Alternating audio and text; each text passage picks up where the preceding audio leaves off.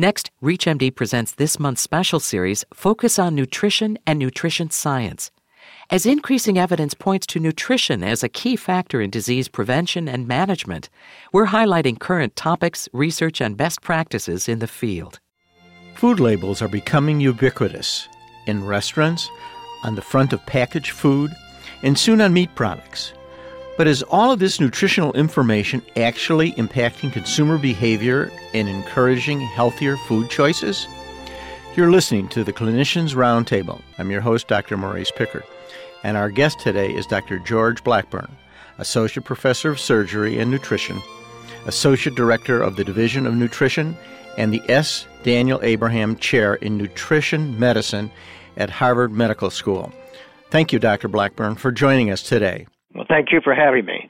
Consumers are dealing now with increasing information about food rationing based on nutritional profiling. What does all of this mean? It's complex enough. It means that physicians, healthcare providers have to help their patients because to take advantage of these food labels that we're now having the opportunity to see on products, to see in restaurants, to see in grocery stores, can help, not by themselves, but in cooperation with a behavior program, we can eat healthier and all benefit from it. Well, is this system of labeling actually encouraging healthier consumer behavior and choices? And if not, why not? In other words, I hear what you're saying.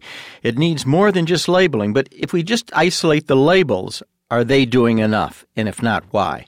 Well, the answer could be yes or no, in that there is beneficial information.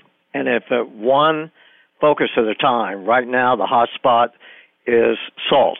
And therefore, we're asking people to look on the label and find out how much salt is in the product they have. And if they get that information on a can, if they get it on a package, if they get it in a store, and now if they get it in a restaurant, we can start to cut in half the necessary reduction in salt we need for a huge help, a huge reduction in high blood pressure and hypertension and the consequences of that, namely stroke. So I just use that as an example.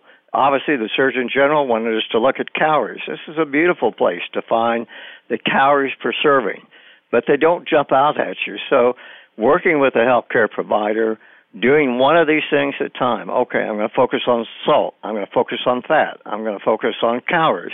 You can do that, but you can't throw them all together. So it's almost that there's too much information on these labels. When I look at labels, and I have 20/20 vision when I wear my glasses, I almost find that I need a magnifying glass, and I often wonder, is this done on purpose by the manufacturers? It is not. There's just so much space, and this was through testing a nutritional label, which has been around with us now for decades. And you're right. It just it's why we're thinking about, well, let's get this up on the menus. Let's get this on the front of the package that this is a healthy food. Because you're right. To look at the fine print, unless you know what you're looking for, is not going to be very motivating to you. The Grocery Manufacturers Association has come out with some labeling, and it includes a lot of information calories, saturated fats, sodium, and sugar. Is this almost too much for us? Probably.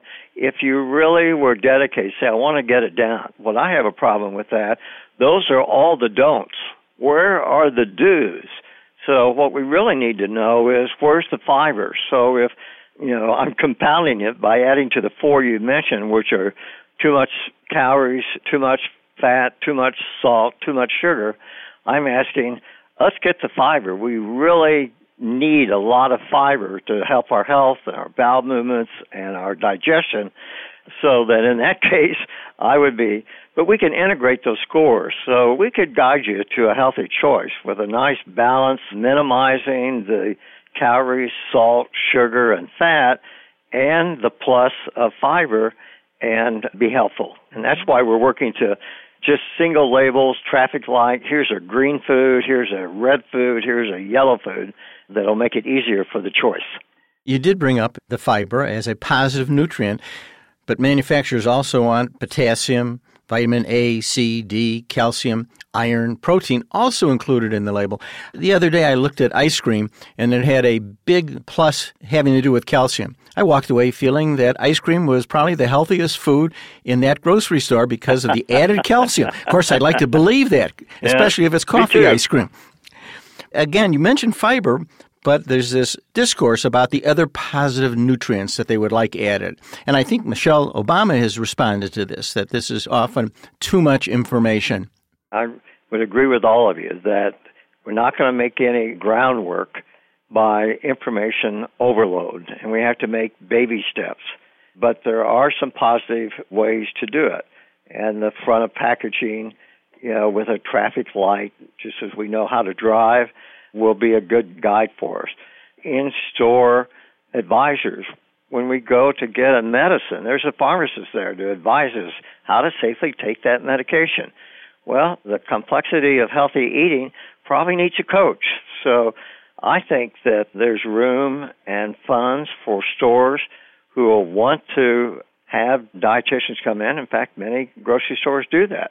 They give advice of what are healthy recipes and good foods to buy and they often have sections of the store which are laid out so that if you just travel in those, you'll be leaning toward healthy food. If you're just tuning in, you're listening to the Clinicians Roundtable. I'm your host, Dr. Maurice Pickard, and our guest is Dr. George Blackburn. Dr. Blackburn is the Associate Professor of Surgery and Nutrition, Associate Director of the Division of Nutrition and the S. Daniel Abraham Chair of Nutrition Medicine at Harvard Medical School. And we've been discussing, beyond the label, the impact of nutritional information on consumer behavior. You know, you touched on an interesting thing about traveling around the periphery of a grocery store. And I think that is a clue to behavior modification. I, I, remember in practice, I used to give my patients all kinds of, it sounded like silly advice, but don't go shopping with your children. Don't go shopping when you're hungry. Put your food on a small plate. Turn off the light in your refrigerator.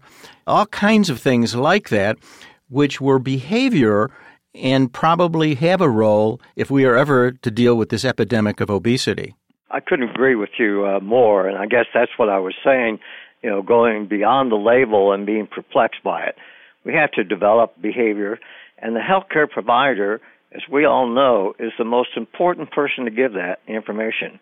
Fortunately, advertisement doesn't do a good job on it. We would even argue that it may misdirect. But this is why your listeners are so important because they can make a difference. And those little suggestions that you gave about how to shop and do the periphery and don't take your kids and don't be hungry while you're shopping are important today. That's what behavior modification is. They need to be told over and over and over again so they become a habit. That's the new science is that we know all this decision making is sitting in our brain and we need mindful awareness. We need mindful thinking to put these instructions that you gave your patients together with the food labels and net out with healthier food. Well, you talked about healthcare providers, and you and I both graduated medical school in the 60s. And if I think back now on the amount of information that was given to me about nutrition during my medical school, four years, it was minimal. Maybe there was a little squeezed in in physiology, a little squeezed in in biochemistry, but certainly I didn't have any grasp of nutrition. I remember my daughters at the dinner table asking me, Dad, what has more calories, watermelon or cantaloupe? And I was wrong. You know, I hate to tell you what the answer I gave, right. but it was wrong. You're at Harvard Medical School, and do you think that we're doing a better job teaching our doctors to answer the questions that patients are coming to us about nutrition?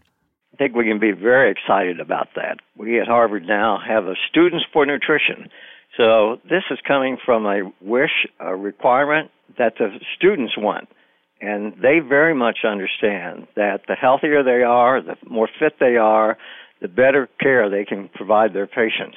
Our dietitians not in the basement where they were when you and I were taking our training, but they're up on the wards. They're the ones who are working with the healthcare providers. They are one of the healthcare providers who are providing a medical nutrition treatment and analysis to speed up the other healthcare providers. So the nurses can do what they do, the physicians can do what we do, but we have to have a partnership. now, you know, we're all going to be in a home together, and that's just very exciting. And nutrition will be there and be helpful. You know, you touched on, and I'd like to come back a comment you made using traffic lights. The United Kingdom has this system of using traffic lights on their foods red, green, and yellow. And also, people are beginning to talk about a single score, breaking food down to single scores so you'll know. When I pick out a movie, is it a four star, a three star, a two star? And certainly it influences my choices. Guiding stars is another type of topic that's being used to make a difference. Could you comment on these simpler things? Because I'm perplexed, and I can imagine that much of our population is perplexed. Uh, what we can find is so we have a very nice study going on with one of our regional grocery stores, Stop and Shop, who have these preferred customer cards that they can pass through and get a discount. They also give us permission to see what did they buy and we can show that when all we do is put a traffic light, simpler than traffic light, we just have one that has a little uh, logo on it that says this is a healthy choice. And again, with the healthy choice, with the traffic light, there is more use, there's more pickup. Now, not every food has to be a healthy choice, just more has to be healthy choice than are not. 60 40 will cut the calories by 25% and will be along the way. I like the simple approaches certainly to start with, but they need education like our conversation today, and they need the behavior change so that we have one plan for the whole country. And maybe the FDA and maybe uh, Michelle Obama will come up with that before her campaign's over. You've touched on the information that's now available, and from what I've seen, the consumer that's better educated and has a higher income utilizes this information. But certainly, this is not the focus of the epidemic obesity in the United States. It certainly seems to be focused on the lower income, poorly educated, often minority groups, and they're not getting the message. So, yes, we're getting the message out, but we're probably bringing coals to Newcastle, and the people that we want to reach are not getting this information. Well, they may not be getting it now, and we are certainly doing studies now, giving coupons. You certainly have heard the story that Walmart now yes. is going to step up and discount the healthy foods, the fruits and vegetables. So I think examples like that will get to these food deserts. These will get to the lower socioeconomic neighborhoods that all of our towns and cities have, and we can reach out and help those people. So even though it's not solved now, it's getting better. It can get better. We know where to go and what to do. We just have to get more people on board. The same thing we did for smoking. If we put all the energy we did to reduce smoking into eating healthy, every neighborhood would have better information to make healthy choices at a price they can afford. Early studies in New York show that labeling is not having much of an effect in people leaving fast food outlets. How are we to combat cartoon characters and toys that emphasize a certain kind of food when we want the children really to hear the healthy message that will change their lives? Yeah, I think the Center for the Science of Public Interest has done that. They just are filing lawsuit after lawsuit. They're exposing these misdirections and they're forcing them to be stopped. So these major companies who are doing that are finding out they're going to be exposed, and that's exactly you know how we do it. We fight fire with fire, and we make it aware to people, and the toys will go away.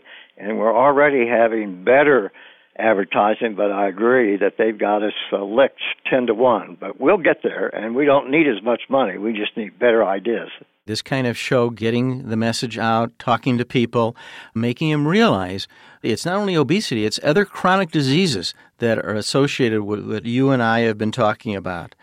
I want to thank you very much for talking to us today. And I think our listeners now will give, you know, some real thought to what kind of advice and encouragement they can give to their patients about the impact of nutrition labeling on their behavior. Thank you, Dr. Blackburn, for being with us today. It's my pleasure, and have a good day, and I hope all your listeners benefited. I'm your host, Dr. Maurice Pickard, and you've been listening to the Clinicians Roundtable, ReachMD, online, on demand, and on air. Please visit us at ReachMD.com. And as always, thank you for listening.